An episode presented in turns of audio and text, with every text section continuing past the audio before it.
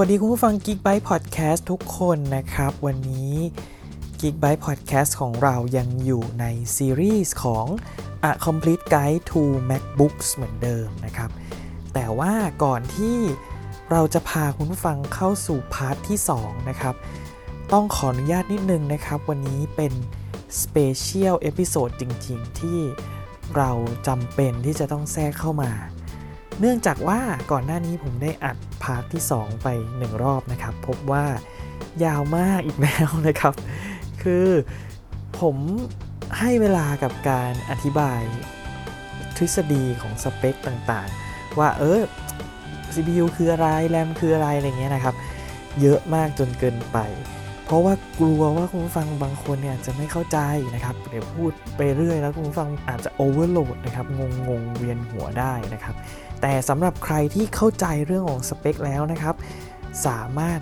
ข้าม episode นี้ไปได้เลย เพราะว่า episode นี้เราจะอธิบายถึงหลักการนะครับว่าสเปคของ MacBook แต่ละอย่างนั้นหมายถึงอะไรนะครับ แล้วการเปลี่ยนแปลงสเปคแต่ละอย่างอัปเกรดให้ดีขึ้นเนี่ย มันจะส่งผลอย่างไรบ้างนะครับ ใครที่สนใจนะครับ ใครที่กำลังศึกษาเรื่องของ MacBook แล้วอยากจะเข้าใจให้ครบทุกอย่างเนี่ย วันนี้มาติดตามฟังกันครับอาเพื่อไม่ให้เป็นการเสียเวลานะครับ เราจะมาเริ่มกันเลยนะฮะ เวลาเราไปซื้อคอมพิวเตอร์เนี่ยเราก็ต้องเลือกสเปคถูกไหมครับ แต่พอเราไม่มีความรู้เรื่องสเปค เราไม่เข้าใจเรื่องของคอมพิวเตอร์จริง ๆ เนี่ย มันก็ทำให้เราตัดสินใจได้ยาก ครั้นจะไปถามคนนู้นคนนี้เขาแนะนำมา เราก็ไม่รู้อยู่ดีว่า สุดท้ายแล้วที่เขาแนะนำมามันเหมาะกับเราจริง ๆ หรือเปล่านะครับอย่างนั้นทางที่ดีที่สุดเนี่ยก็คือเลือกเองครับ การจะเลือกเองได้มันก็ต้องมีพื้นฐานความรู้ความเข้าใจให้ถูกต้องก่อนนะครับ วันนี้ผมจะขออนุญาตไล่สเปคของ MacBook นะครับ ทีละส่วนประกอบเลยว่ามันหมายความว่าอะไรบ้าง แล้วการอัปเกรดเนี่ยมันจะมีผลอย่างไรบ้างไปที่ ตัวแรกกันก่อนเลยนะครับ ก็คือ CPU นะฮะ CPU เนี่ยเรียกได้ว่าเป็นหัวใจของคอมพิวเตอร์เลยก็ว่าได้นะครับ เป็นมันสมองหลักของคอมพิวเตอร์เลยนะครับ CPU เนี่ยหรือว่าเราเรียกว่า processor เนี่ยนะครับ มันเป็นชิปที่ฝังอยู่ในคอมพิวเตอร์นะครับ ซึ่งมีหน้าที่ในการประมวลผลเนาะ อันนี้ทุกคนน่าจะทราบกันดี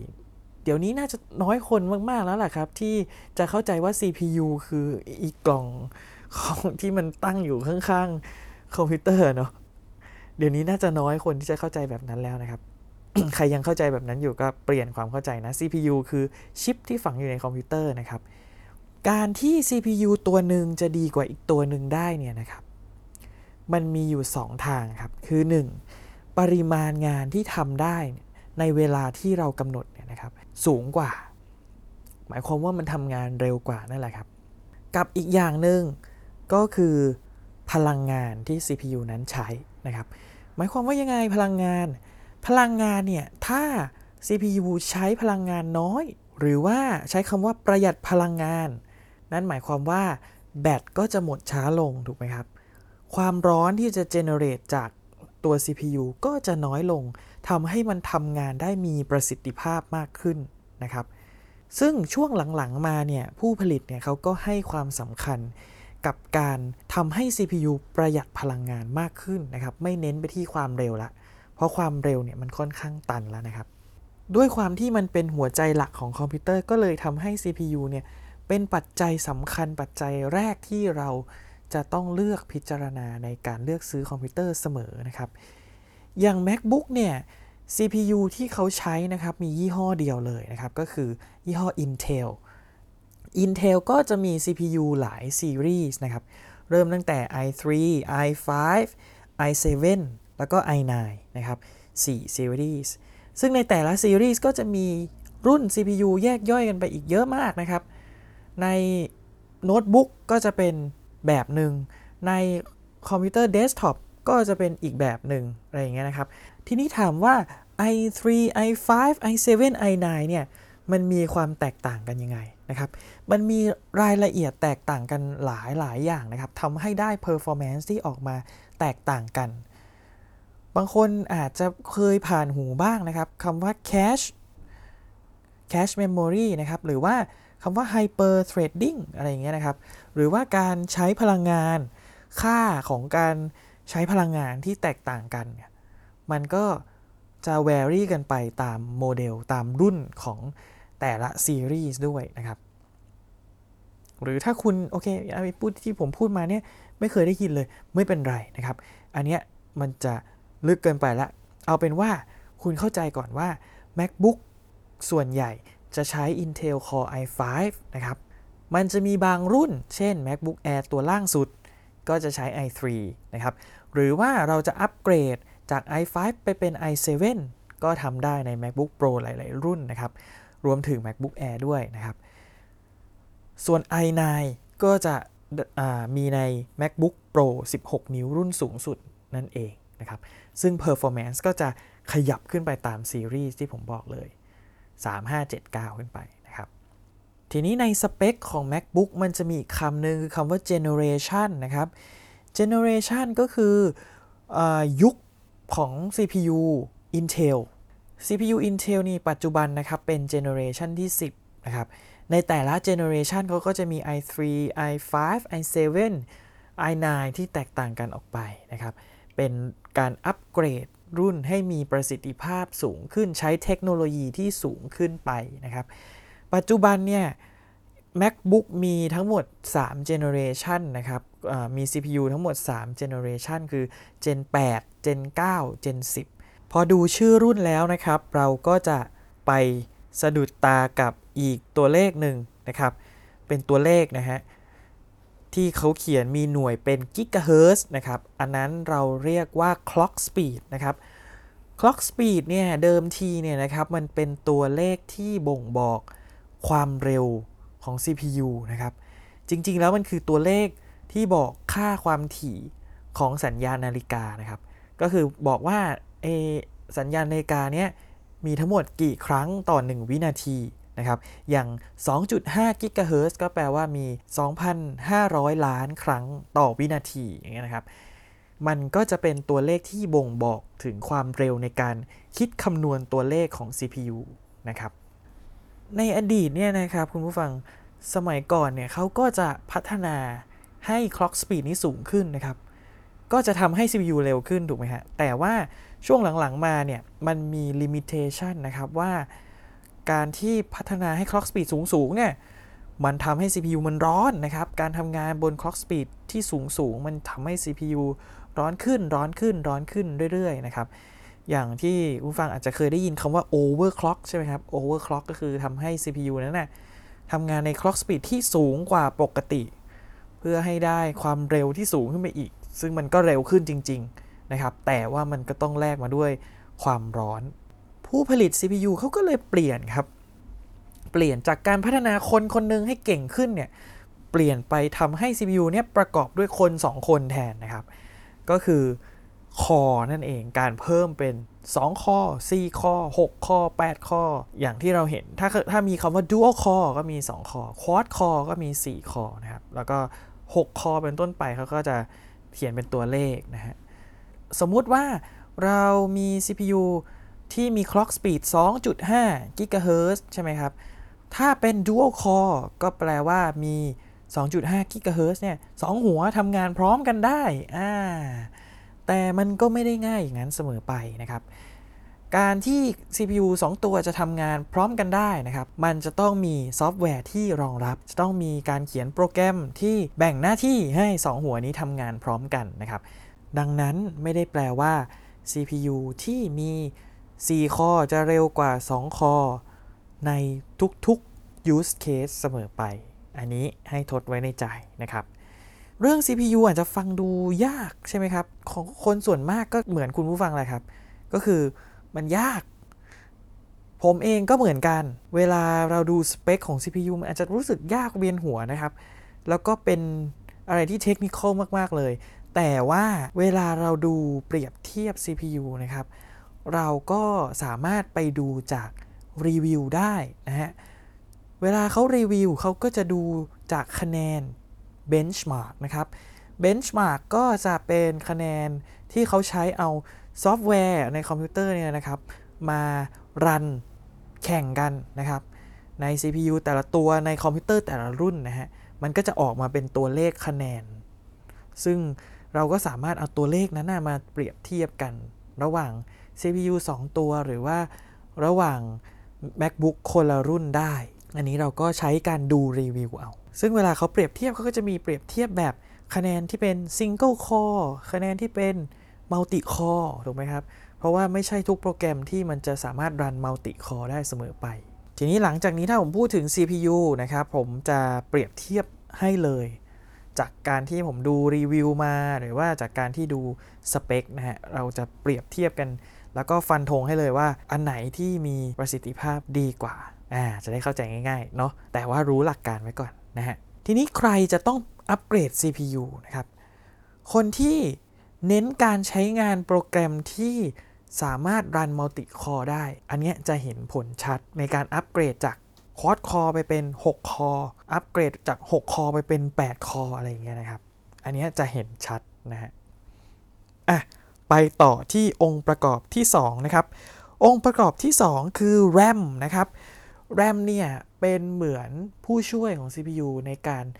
จดจำและป้อนข้อมูลสิ่งต่างๆ ให้ CPU เนี่ยสามารถทำงานได้ง่ายขึ้น RAM เป็น memory ชนิดหนึ่งครับ เวลาเราเก็บข้อมูลอะไรเนี่ย เราก็เก็บใน hard disk ถูกไหมครับ อันนั้นคือ memory ถาวรครับ แต่เวลาที่ CPU จะทำงาน CPU จะไม่ดึงข้อมูลจาก hard disk ครับ เพราะมันช้า RAM จึงเป็นผู้ที่ เอาข้อมูลจาก hard disk มาเก็บไว้ แล้วก็คอยป้อนให้ CPU ดังนั้นยิ่ง RAM จุเยอะๆ แปลว่าเราสามารถทำงานได้หลาย ๆ อย่างพร้อมกันอ่าก็จะเพิ่ม performance ของ MacBook ของคุณได้นะครับอะหลักการง่าย ๆ ประมาณนี้จริง ๆ ซับซ้อนกว่านี้เยอะนะครับ แต่ให้เข้าใจง่าย ๆ ประมาณนี้นะครับ สเปคของ RAM นะครับ ก็จะประกอบไปด้วยตัวเลขที่เราเห็นได้ประมาณ 2-3 ตัวนะครับ ตัวแรกที่โดดเด่นที่สุดเลยก็คือ ความจุของ RAM นั่นเองนะครับ ยิ่งเยอะก็แปลว่ายิ่งทำงานหลาย ๆ อย่างได้พร้อมกัน เพราะว่า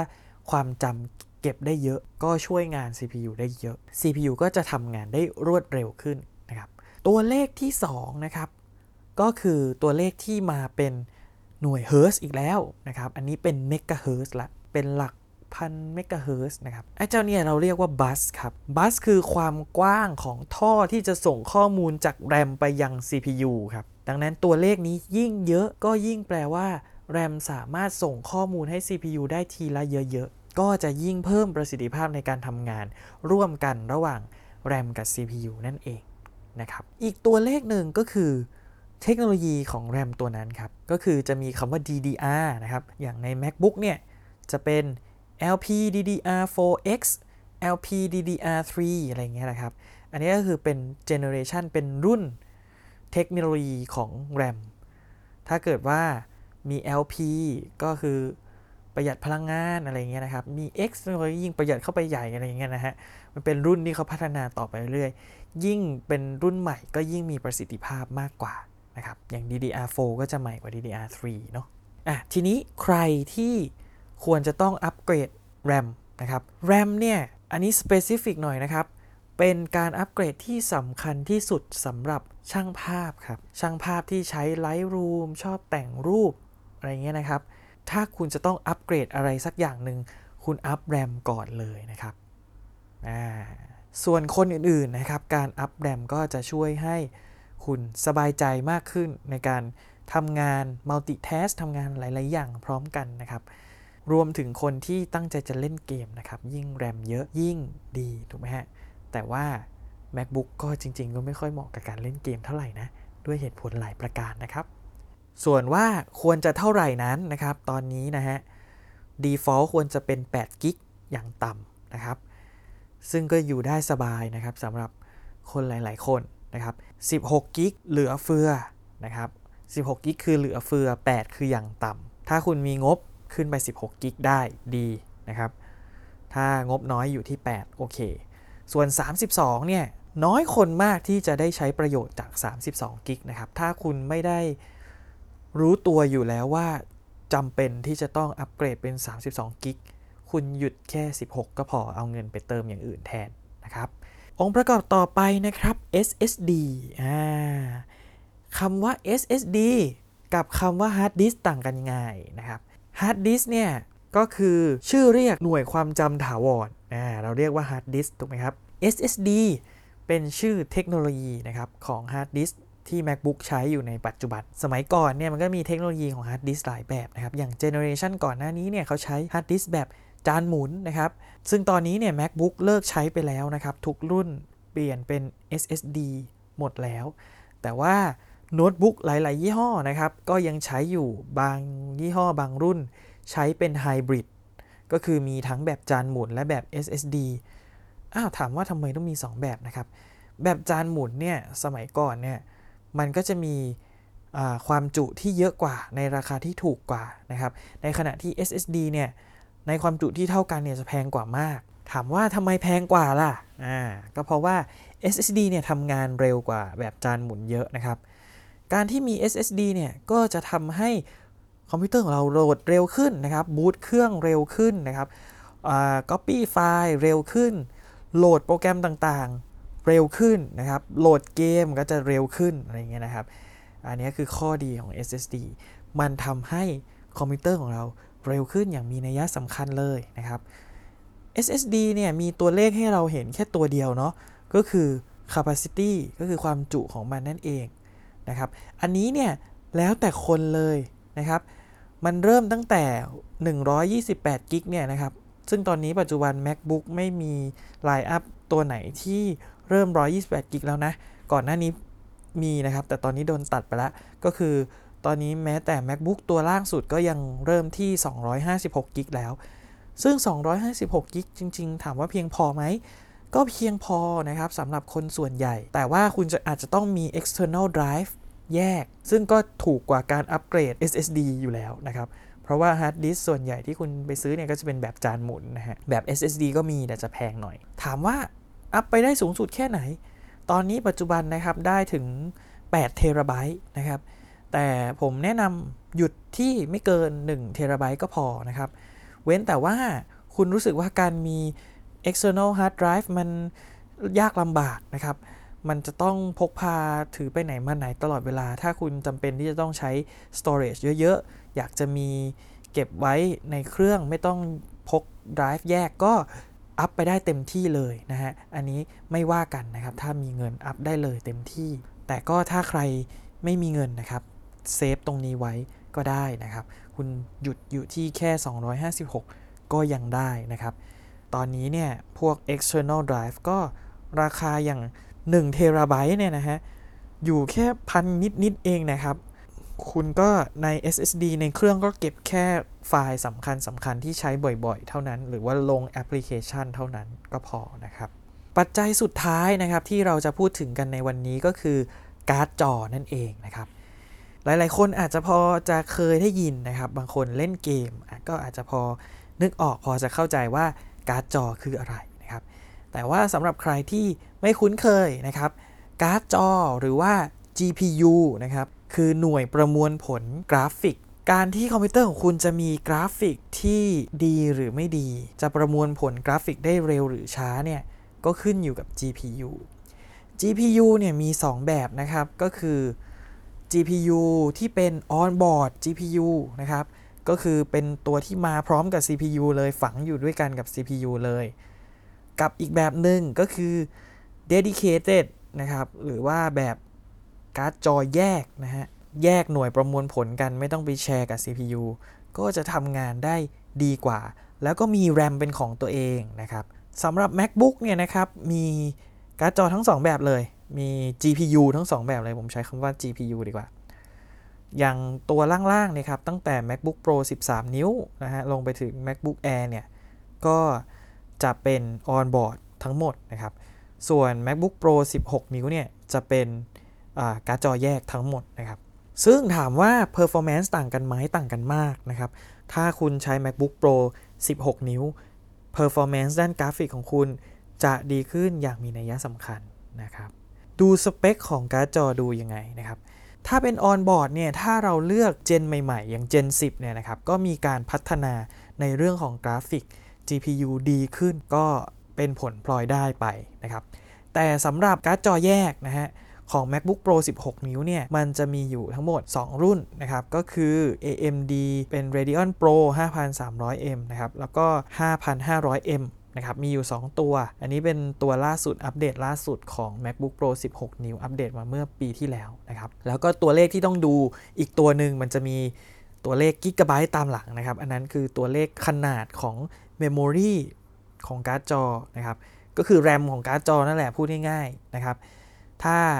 เป็นตัวล่างสุดก็จะเป็น4กิกนะครับ ตัวแพงที่สุดก็จะเป็น8กิก ซึ่งอันเนี้ยผมขออนุญาตนะครับ แนะนำว่าถ้าสามารถอัปเกรดได้ ไหน ๆ คุณจะซื้อ MacBook Pro 16 นิ้วแล้วเนี่ย ก็ไปให้สุดที่ 5,500M 8กิกไปเลยนะครับ อันเนี้ย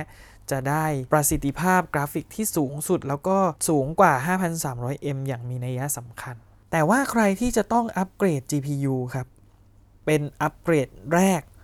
ของ นักทำวิดีโอครับ ถ้าคุณทำวิดีโอเป็นอาชีพ คุณตัดต่อวิดีโอเป็นอาชีพ ผมแนะนำให้อัพสูงสุดไปเลย ให้เต็มที่ไปเลยนะครับ เป็นการลงทุนที่คุ้มค่าจริง ๆ ส่วนนักแต่งภาพช่างภาพที่ผมพูดก่อนหน้านี้ไม่ต้องมาอัพอันนี้นะครับ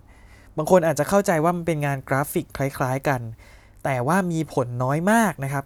สำหรับการใช้งานพวก Lightroom มีผลน้อยมากนะครับ ให้เป็น choice สุดท้ายละกัน คุณไปอัปเกรด RAM แล้วก็ CPU ก่อนนะฮะสำหรับแก๊งแต่งภาพนะครับ ส่วนแก๊งตัดต่อเนี่ยมาอัพ GPU ก่อน อัพ GPU เสร็จแล้วไปอัพ CPU ต่อแล้วต่อด้วย RAM นะครับ